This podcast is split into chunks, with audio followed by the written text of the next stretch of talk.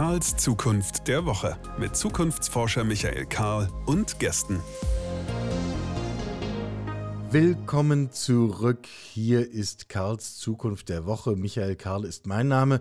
Und das, was wir hier hören, ist nun, die einen nennen es einen Podcast, richtig, irgendwie. Die anderen nennen es eine Plattform, auf der Menschen ihre Vorstellungen von Zukunft austauschen, ihr Bild von einer nun ja, realistischen und attraktiven, aber irgendwie auch anderen Zukunft zur Debatte stellen. Eine, die wir gestalten wollen. Damit wir wissen, wohin es denn gehen soll, damit wir denn wissen, was wir tun sollen, nachdem wir die Ärmel hochgekrempelt haben. Immer mal wieder bei diesen Fragen müssen wir allerdings auch in die Mechanik einsteigen, quasi in den Maschinenraum der Zukunft und müssen uns fragen, wie kommt es eigentlich zu Veränderung? Wie geht das? Äh, wie kommen wir zu Transformation? Werden wir denn wissen, die Welt wird in zehn Jahren irgendwie anders aussehen als heute? Alle Wahrscheinlichkeit spricht dafür. Äh, gleichzeitig machen wir alle dasselbe, was wir gestern gemacht haben. Das wird nicht zu einer anderen Welt führen. Irgendwo dazwischen ist ein Delta, über das müssen wir reden. Und wenn dieses Delta nicht durch Zufall entsteht, könnte sein, dann entsteht es vielleicht durch Führung dann entsteht es vielleicht durch Transformation, die auch sogar gewollt ist. Und dann würde es sich lohnen, mit jemandem zu reden, der sich damit auskennt, wie eigentlich dieses Führung und Transformation funktioniert, wie die Mechaniken sind und wie es der Zufall so will, ist heute genau so jemand hier in diesem Podcast zu Gast. Hallo Ralf, wie schön, dass du da bist. Na, das war mal eine charmante Anmoderation, mein Michael. Ich gebe mir wirklich Mühe. Äh, Ralf ist äh, alles Mögliche, unter anderem Wirtschaftspsychologe ähm, und forscht über genau diese Themen. Äh, in aller Kürze und entschuldige die Schlichtheit der Frage, wissen wir, wie gute Führung funktioniert? Kann man, kann man das evident nachweisen? Ja, wir wissen zumindest eine ganze Menge, ähm, wie so das Verhalten sein sollte. Ja, und da wissen wir tatsächlich hart quantitativ in vielen Bereichen, was geht, aber wir wissen auch, was alles nicht geht. Und da gibt es auch ein großes Delta äh, zwischen dem, was Beratungshäuser so verkaufen und dem, was wirklich funktioniert. Also im Vorgespräch hat es nicht lange gebraucht, dann waren wir hier beim Bashing von irgendwelchen Begriffen, die so durch die verschiedenen Artikel und Meldungen gejagt werden und wir beide fanden, äh, das äh, tut mehr Schaden, als dass es nützt. Dazu kommen wir vielleicht im Verlauf des Gesprächs noch. Aber lass uns erstmal bei, bei Fragen von Führung und, ähm, und Transformation bleiben. Ist überhaupt diese Paarung sinnvoll? Ist es sinnvoll, wenn ich Transformation in der Organisation will, auf Führung zu gucken? Kann Führung diesen Unterschied machen? Ja, also Führung ist ja nichts anderes als äh, die Beeinflussung von Menschen im Hinblick auf ein gemeinsames Ziel. Und wenn ich transformiere, dann möchte ich ja idealerweise irgendwo hin. also ich würde sagen, eine, eine, Transformation ohne Führung ist gar nicht möglich. Idealerweise übernehmen alle die Führung, die daran beteiligt sind. Denn für Führung braucht man gar keine Hierarchie. Insofern äh, würde ich es andersrum formulieren. Ja, ja, also für Transformation ist Führung unabdingbar. Ja, und welche Führung hilft an dieser Stelle? Geht es da um persönliche Kompetenzen? Brauche ich Charisma? Brauche ich Technik? Kann ich das lernen? Beides. Also es gibt ein paar Eigenschaften und ein paar Fähigkeiten, die Führung erleichtern. So, und Eigenschaften, bei den Eigenschaften ist mit Sicherheit Charisma sehr wichtig, extrem wichtig. Ne? Ähm, man kann sich anschauen, Führungskräfte, wie unterscheiden sie sich eigentlich, entweder in Transformationsprozessen oder auch generell. Ähm, und dann schaust du dir an, wie fluktuiert die Leistung und was zeichnet diese Leute aus. Und dann kannst du dir schon anschauen, ja, erstmal korrelativ, ähm, wie hängt das denn eigentlich zusammen? Und da hat Charisma eindeutig den Löwenanteil als Eigenschaft. Und das hat aber auch eine Fähigkeitskomponente. So, wenn du dir Charisma, weil du es an, angesprochen hast, anschaust, dann gibt es einen Eigenschaftsteil von Charisma, den kann man nicht so leicht ähm, erlernen, das beispielsweise das Aussehen. Ja, gut aussehende Menschen, äh, die werden als charismatischer wahrgenommen und die haben es dann leichter, ähm, Transformationen durchzusetzen, weil die Leute ihnen leichter folgen. Ähm, ein bisschen ungerecht ist, oder was, ja, ungerecht schon, äh, ob das jetzt gut oder schlecht ist, ähm, muss jeder selbst beurteilen. Bei Frauen wird dieses Aussehen höher gewichtet als bei Männern.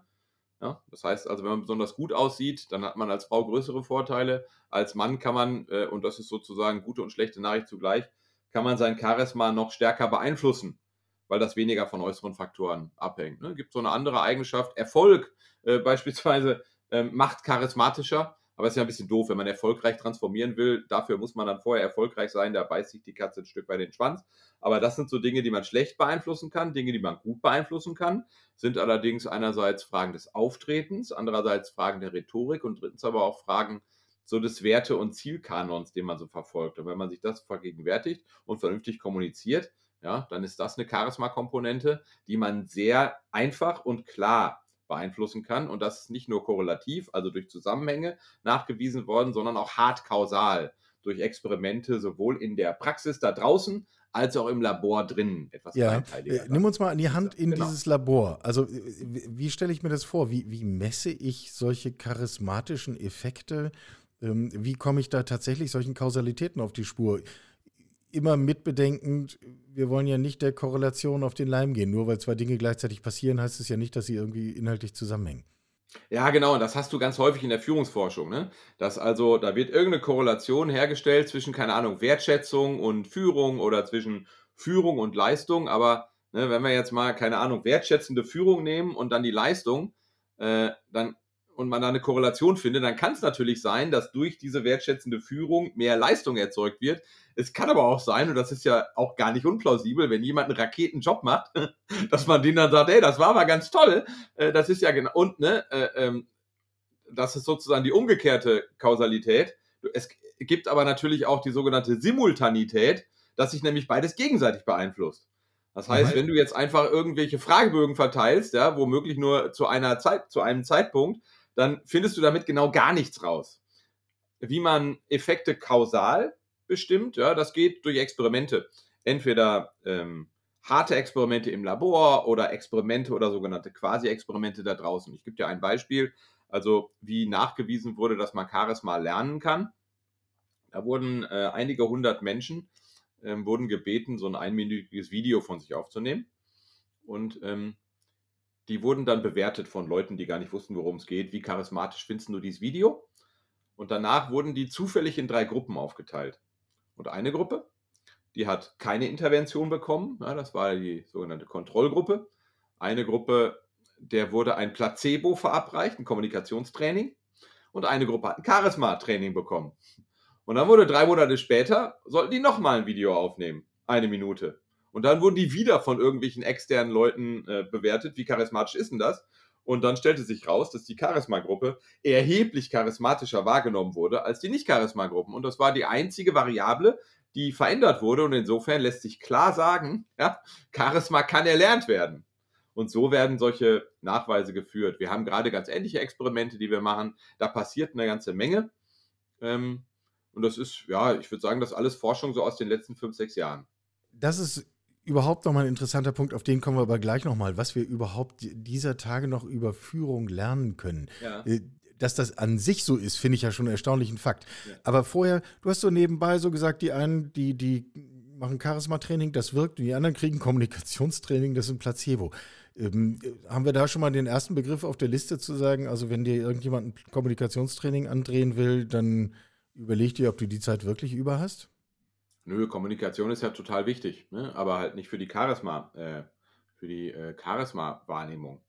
Ähm, du hast zwar bestimmte rhetorische Techniken, die man da dann in dem Kommunikationstraining garantiert nicht aufnehmen würde, wenn das ein Placebo sein soll, ähm, die die Charisma-Wahrnehmung erhöhen, aber normal, also wenn ich jetzt die Feedback-Regeln jemandem beibringe oder die vier Ohren voll Schutz von Tun oder was auch immer, ja, dann hat das wenig mit Charisma zu tun. Tut aber trotzdem keinen Schaden, weil nun, das sind nun gerade zwei Beispiele, die ja. äh, das habe ich ja auch schon oft genug ja. in irgendwelchen Workshops oder Trainings diskutiert ja. und ja, äh, sollte man drauf haben, glaube ich. So ist das. Das ist alles andere als verschwendete Lebenszeit. Das sehe ich genauso. Na, du kannst auch Führungs, du kannst Führungskräfte nicht in ein sinnloses Training schicken. Die reißen den Kopf ab. Die sind ja nicht doof. Ja. Okay, zweites, äh, zweiter Faktor, die Frau, nicht doof sein. Sehr gut. Aber äh, wie kann das eigentlich sein? Zurück zu dieser äh, Anmerkung, das haben wir alles in den letzten fünf, sechs Jahren gelernt.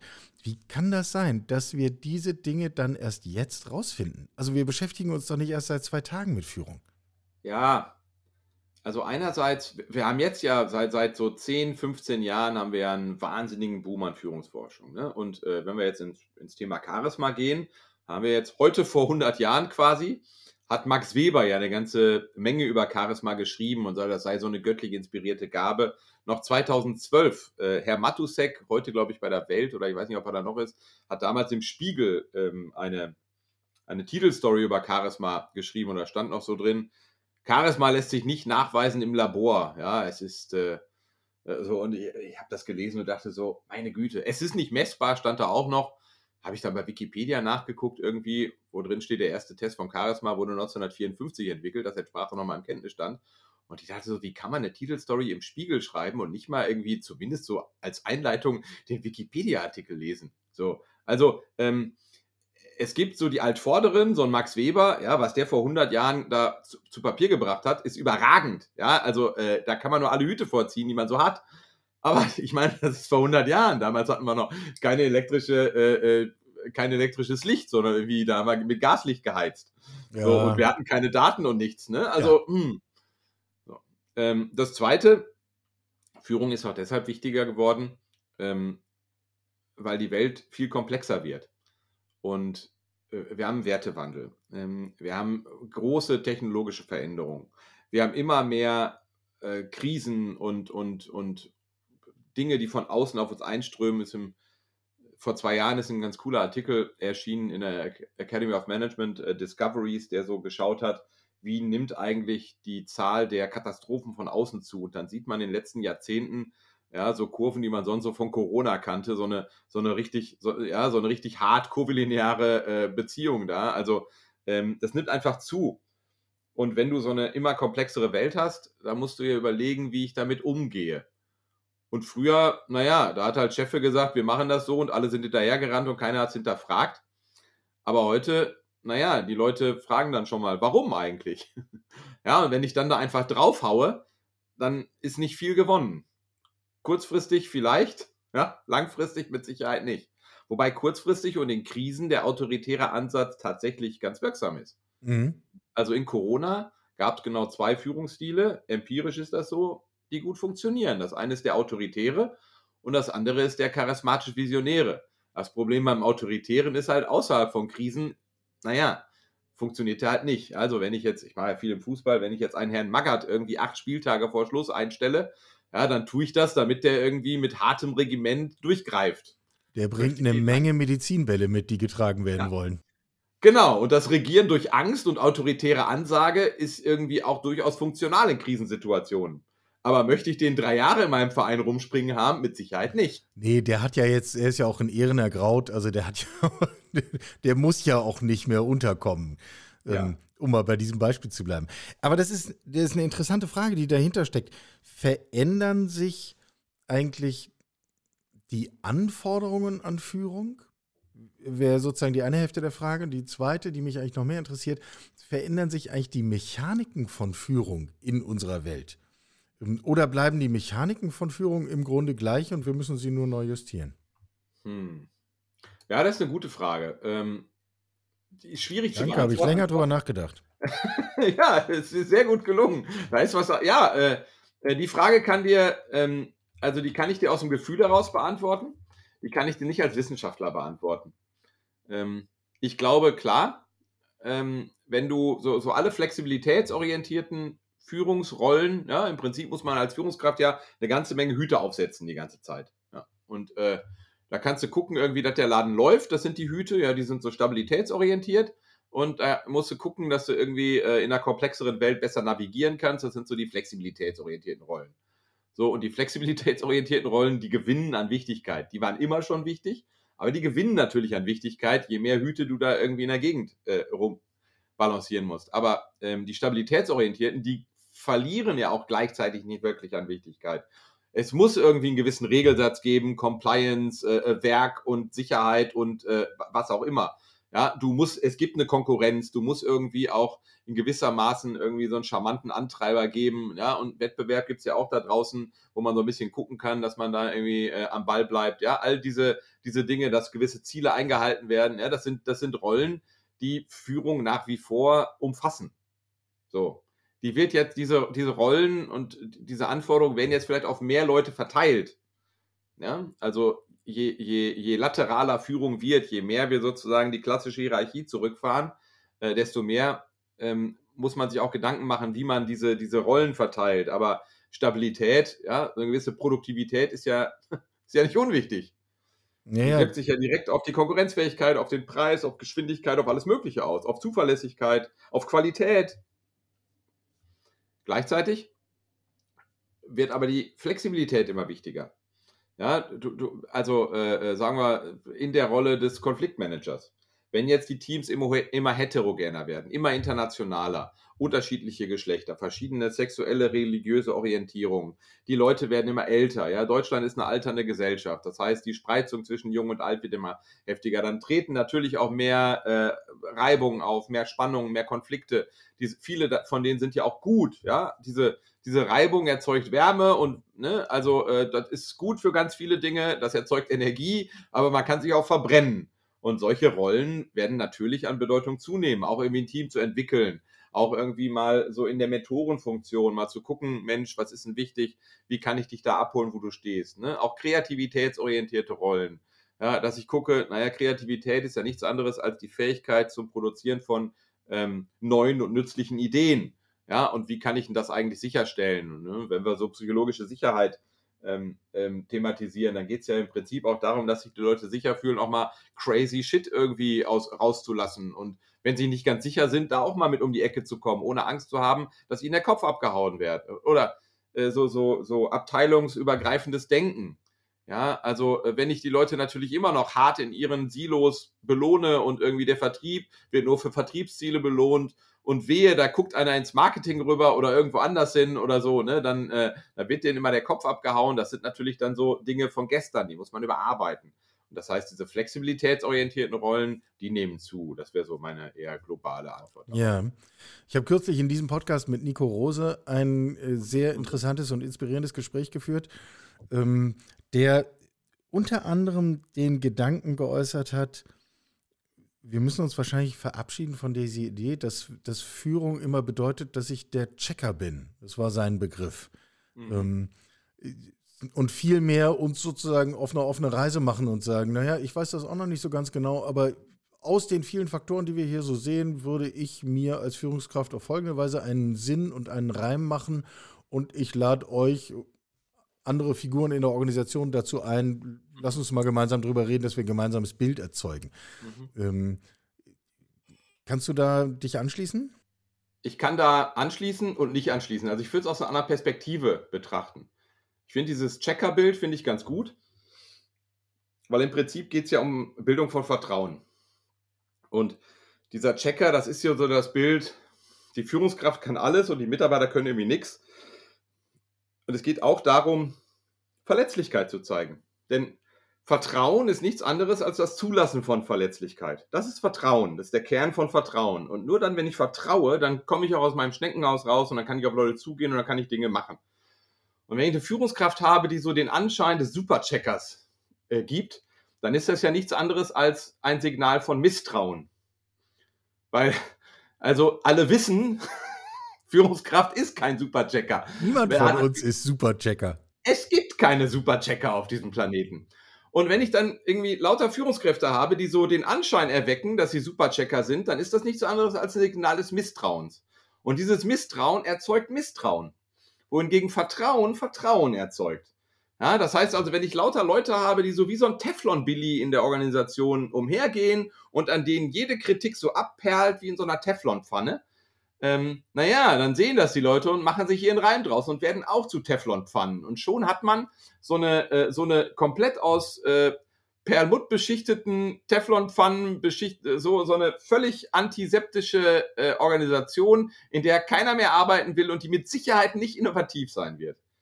Was du brauchst, sind Leute, die zu ihren Fehlern offen stehen.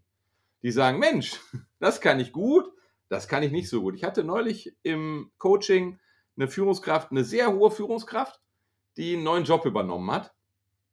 Ähm, und ich war zufällig dabei, als die so die erste Ansprache an die Belegschaft gemacht hat und hinterher sind wir dann ins Gespräch gegangen. Und diese Führungskraft kam aus einem anderen Bereich. Und der, der erste, also die erste Ansprache, die ging ungefähr so, so Leute, ich bin jetzt ja neu hier. Äh, ehrlich gesagt, ich habe ein bisschen Schiss vor der Aufgabe, weil ganz viele Sachen, die ihr braucht, die kann ich. Aber ich gebe euch mal eine Liste von den Sachen, die ich noch nie gemacht habe, wovon ich keine Ahnung habe und äh, wo ich völlig blank bin. Und dann zählt ihr eine Liste auf. Also da, da ist mir selber die Kinnlade runtergeklappt. Aber ich dachte mir, naja, das ist jetzt ein CEO von so einer, von so einer Firma. Als die Leute den Namen gehört haben, haben die natürlich mit Sicherheit alle gegoogelt und erstmal geguckt, Mensch, wo kommt der her? Und die ganzen, eigentlich glaube ich, war das, äh, war das ein offenes Geheimnis, was der gesagt hat. Aber dadurch, dass er das so ausgesprochen hat, ich fand das so mutig, mich hat das echt beeindruckt, ich fand das cool. Und die Leute, da merkt man auch förmlich, wie die so, puh, ja, alles klar. So, ja, und äh, du, du, hast dann gemerkt, das war eine ganz andere Offenheit. Und wenn der das so durchzieht und wenn der auch zugibt, dass er da von ganz vielen Dingen keine Ahnung hat, dass er sich natürlich einarbeitet in ganz viel, dass er aber auf die Leute angewiesen ist und dann gemeinsam und so, das ist, glaube ich, der Weg, in den man heute gehen sollte. Ja, und das ist, glaube ich, da steht, glaube ich, hinter diesem Checker-Ding. Äh, dieses, äh, diese Konzentration auf Sinn und äh, Purpose und so, da bin ich nicht ganz an Bord, ehrlicherweise. Ja, führt uns vielleicht nochmal auf ein anderes Gleis unseres Gesprächs. Um, mhm. du hast jetzt mit leichter Hand unglaublich viele Faktoren guter Führung aufgezeigt. Und wahrscheinlich sind wir noch lange nicht durch, sondern das war jetzt, waren jetzt sozusagen die naheliegenden Dinge, die wir halt vorne im Frontallappen haben. Ähm, mhm. Das heißt, wir haben es mit einer wirklich komplexen Materie zu tun, wo es auch gar keine einfachen Antworten gibt. So. Ist ja auch an und für sich gar nicht schlimm wenn man nicht so zu Angst neigt. Ähm, mein Eindruck, meine These, jetzt nicht im Labor. Stopp, da, da, darf ich sogar da reingehen? Bitte. Entschuldige, dass ich unterbreche. Ne, wenn, man, wenn man nicht so zu Angst neigt, wenn man, wenn man mal sagen, so, das ist so emotionale Stabilität, ja, ja. liegt dem so ein bisschen zugrunde, so äh, äh, Neurotizismus, dann ist selbst das für Führungskräfte eine ganz gute oder eine ganz schlechte Eigenschaft. Also es gibt keine, keinen Zusammenhang zwischen emotionaler Stabilität und Führungserfolg gebe ich dir ein Beispiel. Ich hatte einen, äh, schon ein bisschen länger her einen Trainer aus dem Profi, Cheftrainer Bundesliga. Und der war höchst emotional instabil. Und ich habe am Anfang irgendwie, konnte ich das gar nicht glauben, weil das ja so ein Stressjob ist. Ich dachte mir, wie kann der da überleben? Aber dann ist mir aufgefallen, ne, also diese emotionale Instabilität gibt ihm Kraft. Denn das ist ja nicht nur was Schlechtes. Ja, wir denken da, äh, also der Name impliziert da, das ist schlecht. Aber natürlich gibt es da auch eine viel höhere Wachsamkeit. Der Bursche ist irgendwie viel sensibler gegenüber Strömungen im Team. Der sieht kritische Entwicklungen viel schneller. Ja, man könnte das auch nennen, vielleicht so eine höhere Empathie oder eine höhere, ein höheres Feingefühl. Sensibilität ja. im Grunde, feinfühliger. nicht? Ja. ja, das ist ein sensibles Kerlchen. Ja? Der ist zwar emotional instabil, aber hat eine hohe Sensibilität und ist nicht irgendwie so ein stumpfer Panzer, wie so, obwohl das ein schlechtes Beispiel gerade, ja, schlechte Metapher. Ja, die nehmen wir wieder so, raus. Der, der, der ist der ist nicht so ein äh, unsensibler Kerl, der irgendwie in der Gegend rumläuft. Ja, und das ist dann so, sozusagen die emotionale Stabilität, die viele Vorteile hat, aber eben auch Nachteile. Ja. Äh, verstärkt eigentlich den Punkt, auf den ich hin wollte. Wir haben es mit einer wirklich komplexen Gemengelage hier zu tun. Ja. Ja. Ähm, meine These, meine Beobachtung, nicht aus dem Labor, sondern nur wachsamen Auges. Ich glaube, deswegen neigen wir so zu übersimplifizierenden Lösungen und Annahmen, was Führung angeht. Weil die mhm. Nummer halt wirklich komplex ist. Und mhm. da ist es dann so einfach. Da stellt sich einer vorne hin und sagt: Guck mal, so geht's. Mhm. Und guck mal, jetzt müssen wir New Work machen. Und natürlich, mhm. wir wissen doch alle, dass der Kicker im Keller nicht glücklich macht und dass es mhm. nicht am Obstkorb am Empfang hängt. Aber genau solche Lösungen werden doch tatsächlich im wirklichen Leben in Unternehmen diskutiert. Ich glaube, aus unserer Sehnsucht nach Einfachheit. Mhm. Nimmst du die auch wahr? Ja, klar. Ja, also viele Unternehmen sind ja verzweifelt auf der Suche nach Dingen, ähm, wie, wie sie, also es ist ja nicht so, als würden in den Chefetagen äh, lauter Arschlöcher sitzen, irgendwie, die nur an Geld interessiert sind, eben, sondern die eben. sind wirklich genuin daran interessiert, dass es ihren Leuten und ihrem Unternehmen gut geht. Und da muss man ja, und das äh, Schöne an den modernen Zeiten ist ja, dass sich das beides verbinden lässt. Und ich sehe da auch irgendwie eher so einen Weg dahin, dass das noch wichtiger wird. Ja? Vor 100 Jahren äh, war mein Job irgendwie, weiß ich gar nicht, ob ich den Lust gehabt hätte zu machen, ja? weil du da äh, äh Taylorism war ja nichts besonders Schönes, ne? Sondern du sagst, alles klar, es gibt irgendwie die herrschende Klasse der Ingenieure und es gibt dann irgendwie die Arbeiter, das schmutzige Fußvolk und die sind aber alle faul und so und den muss man schon sehr genau erklären und so. So, das ist ja heute ganz anders und aber auf diesem Weg sind wir halt und die Leute wissen nicht so genau. Und dann kommen halt so Leute, die sagen, Purpose. Ihr braucht einen übergreifenden Purpose. Den müsst ihr jetzt mal definieren, weil ohne Purpose, ah, da kommt er nicht weiter. Und Unternehmensberatungen geben Purpose-Workshops und so. Oder dann sagen die halt Employee Experience. Da müsst ihr mhm. unbedingt Employee Experience, das ist. Und dann kommen die Nächsten und sagen, naja, ist ja alles nichts gegen. Und dann, äh, und dann werden diese ganzen Begriffe durchs Dorf getrieben ähm, und mit irgendwelchen korrelativen Studien, das hatten wir gerade schon unterfüttert, weil alles korreliert ja immer mit allem. Und dann ja, kann man irgendwie. Musst du lange noch hingucken, ja. So, da kann man jeden Mist irgendwie und wenn es nicht korreliert, gibst den einfach einen Fragebogen und schreibst die Items hintereinander, dann korreliert das automatisch, ne? Äh, und dann kannst du irgendwie alles folgt dann aus allem. Und dann kannst du halt auch alles verkaufen. Und ja, das ist so das Problem. Und deswegen ist es so wichtig, ähm, die Spreu vom Weizen zu trennen. Das hart evidenzbasierte vom, vom äh, Sermon zu trennen. Und an Sermon, und das ist wirklich eine Krankheit in unserem Metier, nämlich der Führungsforschung, äh, an Sermon mangelt es nicht. Also alleine, wenn ich mir alleine anschaue, wie viele äh, dysfunktionale Führungsstile auch in der wissenschaftlichen Literatur immer wieder durchgekaut werden, dann ist so die Anzahl halt, naja, es liegt an der Komplexität der Materie, ja, gesundheitsorientierte Führung. Keine inkrementelle Validität, also keinen zusätzlichen Erklärwert über charismatisch-visionäre Ansätze hinaus. Ähm, authentische Führung, Authentizität in Führung ist ein totaler Mythos. Ja, das ist häufig Quatsch. Natürlich ist Authentizität schön, aber eigentlich im Kern echt Bullshit. Ähm, und hart nachgewiesen so. Ja. Mhm. Äh, also man kann äh, das wissen, dass das Bullshit ist. Ja, man kann das wissen. Da kann ich dir irgendwie wirklich hochkarätigste Literatur geben. Ja, aber klar, wenn du es in Fragebögen gießt, dann findest du immer wieder raus, äh, dass das irgendwie korreliert mit Leistung. Äh, musst du nur richtig messen. Ja? Du musst einfach Leute fragen. Das wird ja häufig operationalisiert wie, schau dir mal den Authentic Leadership Questionnaire an. Da ist völlig klar, dass das hoch mit Leistung korreliert. Da stehen dann so Sachen drin, die meine Führungskraft äh, durch ihre überlegenden ethischen, äh, moralischen Ideale treibt mich zur Höchstleistung an. Naja, ich meine, und wenn ich die dann frage, machst du Höchstleistungen, dass dann irgendwie das korreliert, äh, naja, das ist wenig überraschend. Ähm, äh, Servant Leadership, ja, klingt total schön, so diese dienende Führung. Und das ist auch ein schönes Narrativ. Ähm, es bringt aber nichts. Also es muss halt passen zu den Leuten und es passt halt nicht zu allem. Ähm, und so weiter. Also die Liste von so Führungsstilen, die angeblich super funktionieren und wo man tolle Trainingsprogramme aufsetzen kann und so, äh, die aber tatsächlich nichts bringen, die ist sehr lang und da müssen wir wegkommen.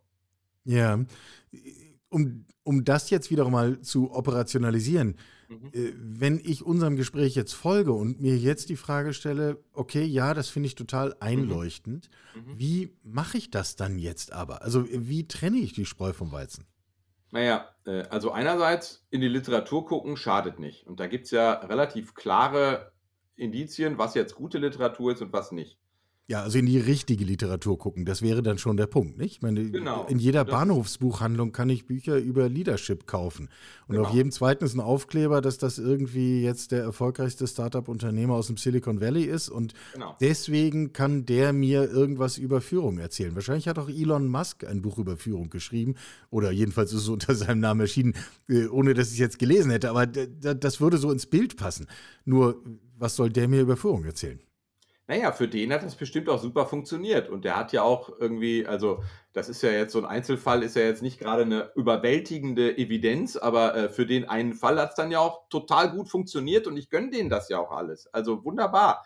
Aber ähm, daraus dann ein Buch zu machen und äh, das dann zu lesen, da gibt es bestimmt gute Ideen und es also wenn ich die Wahl hätte zwischen einem solchen Buch und einem, äh, also echter Literatur, dann sehe ich wirklich nur ganz, ganz wenige Gründe sozusagen, warum ich mir nicht die echte Literatur anschauen sollte. Es, und es gibt auch populärwissenschaftliche Literatur, ähm, die ganz super und auf tolle Art und Weise solche hochkarätige Literatur zusammenfasst.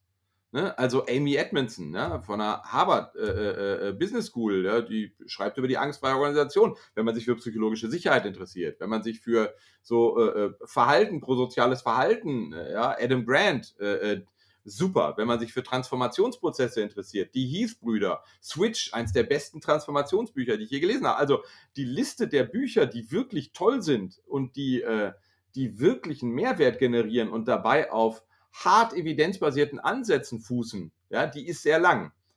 Aber die Liste, die tatsächlich gelesen werden, ähm, die weicht substanziell von dem ab, wo ich den Eindruck habe, dass sie gelesen werden müssten. So, jeder kann ja lesen, was er will, aber Ja, ich glaube, viele der Missverständnisse liegen halt daran, dass die Leute halt die falsche Literatur lesen, weil sie nicht wissen, was gut und was schlecht ist. Und da muss man so ein bisschen, glaube ich, noch Aufklärungsarbeit leisten. Ja, kleines Rädchen in dieser Aufklärungsarbeit könnte ja sein, dass wir die jetzt von dir gerade genannten Bücher schreiben wir in die Shownotes von diesem Podcast rein. Also wer sich dann für diese Bücher interessiert, der findet sie genau da und da sind dann schon mal drei, dann kann man schon mal drei lesen, das ist schon mal besser als keins.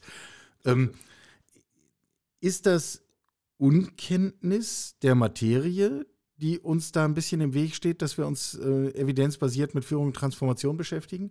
Oder ist das naja, die Verlockung so einer gewissen, gewissen Esoterik? Oder, also, was macht uns das an dieser Stelle so schwer? Eigentlich ist das doch eine ganz schlichte Aussage zu sagen, naja, nimm dir halt die, die Fakten und guck sie dir an und mach was draus. Also, warum ist das problematisch? Naja, einerseits, du hast natürlich ganz viele Leute mit Eigeninteressen, die im Zweifel eine größere Pauke haben als äh, Wissenschaftler.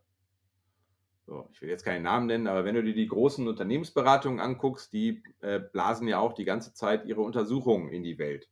Und die finden dann Dinge. Ne? Das, ist, das ist keine Literatur, die ich ernst nehmen würde. Weil, ich meine, also würd, würden die Dinge, die ihnen nicht ins Konzept passen, veröffentlichen? Nein.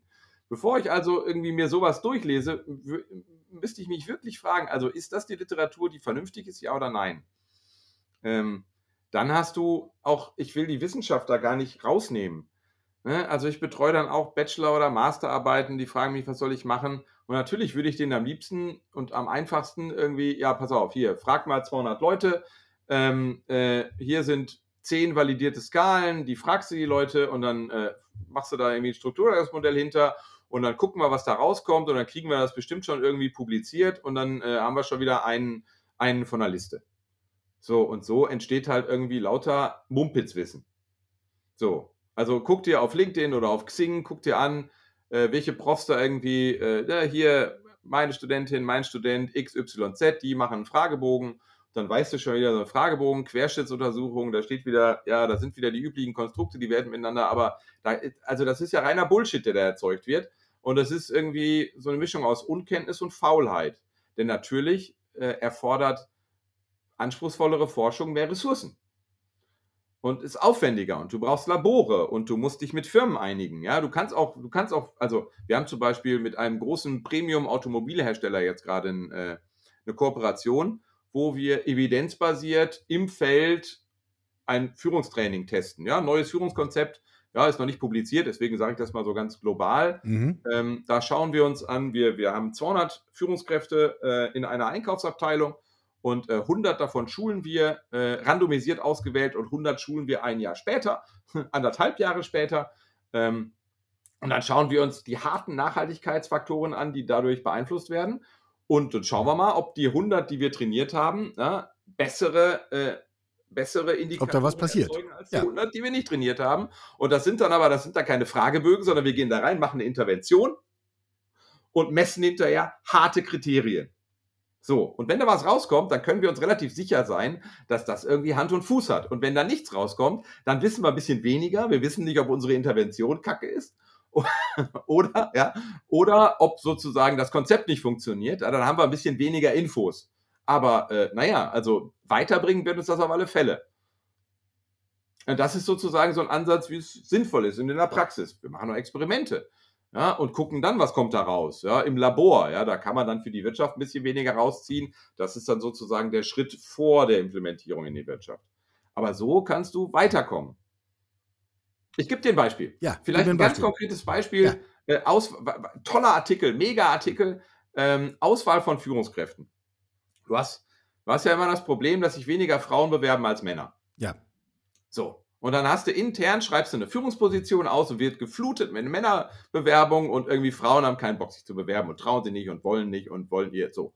Ähm, und das kann man, das ist dann äh, experimentell, haben sie dann irgendwie so eine, so eine äh, Situation simuliert und natürlich bewerben sich mehr Männer als Frauen. Dann haben sie den Frauen das Feedback gegeben, dass sie besonders geeignet sind. Du hast aber immer noch weniger Frauen, die sich bewerben als Männer. So, und dann haben sie, äh, dann haben sie die Rahmenbedingungen ein bisschen geändert. Ja, das ist sozusagen das Opt-in-Prinzip. Du schreibst die Stelle aus, Leute bewerben sich. Und dann haben sie es umgedreht und gesagt, nee, wir machen das jetzt anders. Also alle, die in Frage kämen, die kommen auf die Liste und müssen sich aktiv austragen. Ja, und äh, das ist das sogenannte Opt-out-Prinzip. Und bumm, hast du auf einmal eine gleiche Anzahl von Männern und Frauen. So, und das ist, das ist im Labor ausprobiert worden. Das wäre total cool, das in einer Firma zu implementieren. Natürlich muss man da Hirnschmalz reinstecken und das irgendwie, ne, so, aber Ne? Also du kannst, du kannst noch ganz viele Ansprachen machen über, warum sind Frauen in Führungspositionen unterrepräsentiert und so weiter. Du musst ja irgendwie Lösungen finden und das ist eine, die im Labor funktioniert. Ob die in der Praxis funktioniert, weiß noch keiner. Wäre aber, also ja mal sinnvoll auszuprobieren. Fände ich total spannend. Mhm. So. Also ich nehme ganz viele ganz handfeste äh, Erkenntnisse aus diesem Gespräch mit. Ich versuche mal ein paar zu formulieren. Mhm. Ähm, äh, das erste ist, Finger weg von Bullshit-Literatur. Äh, verwende deine Zeit und beschäftige dich mit den richtigen äh, Untersuchungen, Analysen, den originalen Quellen. Ein paar davon gibt es hier in den Shownotes. Ähm, das zweite ist, es ist wirklich komplex und wir müssen gleich vielleicht noch mal ein paar Sätze zum Thema charismatisch-visionärer Führungsstil verlieren. Damit, damit runden wir es dann gleich ab. Aber ähm, ich würde zum Beispiel auch den Gedanken mitnehmen, hab keine Angst, den Wissenschaftler deines Vertrauens anzurufen und zu sagen, ich habe hier ein Thema, wir müssen mal zusammen was machen, ich will das wirklich wissen. Mhm. Also das wäre ja auch mal ein ganz handfester Impuls, dem man mal nachgehen könnte, wenn man es denn ja. schon wissen will. Es, es gibt ja, und selbst, also genau, ihr könnt mich gerne anrufen. Ehrlich gesagt, sind wir ein bisschen overcommitted bis, bis lange. Aber ich kann euch gerne dann äh, äh an andere Leute, die größtenteils noch besser sind wahrscheinlich in den Fragen, die ihr gerne beantwortet hättet. Da kann ich euch weiterleiten. Ich glaube nicht, dass es äh, viele WissenschaftlerInnen gibt in Deutschland oder weltweit, die keinen Bock haben, mit der Praxis zu kooperieren. Ähm, manche sind vielleicht ein bisschen weltfremder als andere, aber äh, da kann man dann ja, da kann man dann ja irgendwie auch vielleicht die Leute zusammenbringen, die zusammenpassen. Aber ich glaube, das äh, passiert noch viel zu wenig. Ja. Ja. Und dann könnte man ja ganz praktisch einen Schritt weiter vorankommen. Äh, du hast vorhin so im Nebensatz gesagt, am Schluss geht es um charismatisch visionäre Führungsstile. Das ist eigentlich das, wo der große Akzent auf, mit Blick auf die Zukunft liegt. Mhm. Habe ich das richtig wahrgenommen? Also ja und nein, das hat den größten Impact. Ne? Es, gibt, ja. es gibt so drei Führungsstile. Ähm, wir können jetzt charismatisch visionär, können wir darüber reden, weil das den größten Erfolgsbeitrag leistet. Äh, Du brauchst aber auch so eine, so eine gewisse ähm, strategische Komponente. Klar. Also äh, eine Angela Merkel, die brilliert jetzt nicht gerade im visionär-charismatischen Bereich, ist aber eine brillante Strategin und auch da gibt es so ein Modell mit, mit, mit, mit vier Komponenten. Das kann man, ne, ich würde Führungskräfte immer so stärkenorientiert weiterbilden. Und ähm, also Angela Merkel jetzt irgendwie äh, zur Charismatikerin zu machen, nein. Das ist irgendwie nicht das Richtige. Ne? Äh, so, äh, das ist dieser strategische Anteil und dann hast du einen äh, transaktionalen Anteil, also mit über Ziele und, und, und Zielvereinbarungen zu führen, hat irgendwie nur einen relativ kleinen Anteil. Ja, Contingent Reward nennt sich das im, im Englischen, aber es funktioniert auch. Muss man ein bisschen aufpassen, weil diese Möhre, die man den Leuten vorhält, irgendwie auch intrinsische Motivation, den Spaß an der Sache womöglich vernichten kann. Das ist also ein etwas zweischneidigeres Schwert. Aber das wären so die drei großen Bereiche, bei denen ich sagen würde, die kann man allen Führungskräften näher bringen. Ja, das ist sozusagen, das ist sozusagen die Gießkanne. Und dann muss man natürlich individuell gucken. So Gießkanne ist ja erstmal okay als Tipp für alle. Aber, äh, ne, also Bei großer Trockenheit anders. hilft das auch erstmal, aber. Genau. Ja. Genau, also wenn ich als Firma mir überlege, wo will ich eigentlich alle meine Führungskräfte durchschleusen, dann wären das die drei großen Themen, die ich empfehle. Wenn ich mir dann überlege, naja, also wie kann ich denn jetzt den Leuten individuell helfen? Ja, da muss man, also dann würde ich Führungskräftediagnostik machen, würde mir anschauen, dann gibt es ein Selbstbild und ein Fremdbild. Die Leute sagen, was kann ich gut, dann werden die bewertet von ihren Vorgesetzten, von den Kolleginnen und Kollegen, von den, den Leuten, die sie führen. Äh, und dann kann man gucken, ne, also was sind so die individuellen Stärken, wie, wie kann man die ausbauen, wo weiche ich vielleicht auch ab. Genau, und so würde ich dann im äh, individuellen Fall gucken. Das wäre so die Kombi, äh, die ich aus so einer, naja, sagen wir mal, äh, aus, aus so einer, in einer perfekten Welt würde das so laufen.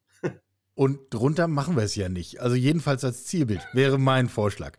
Ähm, ich übersetze das als einen deutlichen Appell, verflixt nochmal, wir können hier wirklich was tun. Und wir können auch das Richtige tun und wir können das auch messen. Das mhm. ist alles hier nicht so im wolkigen Bereich, sondern mhm. äh, wir haben eine Chance, was zu machen. Und mit dieser Aussicht schließen wir unser Gespräch für heute. Ich freue mich jetzt schon auf die Fortsetzung, machen wir bei Gelegenheit. Wir wollen jetzt aber die Geduld nicht überstrapazieren. Ich danke dir sehr für deine Zeit. Hat Spaß gemacht. Vielen Dank, Michael. Sie hörten Karls Zukunft der Woche, ein Podcast aus dem Karl Institute for Human Future.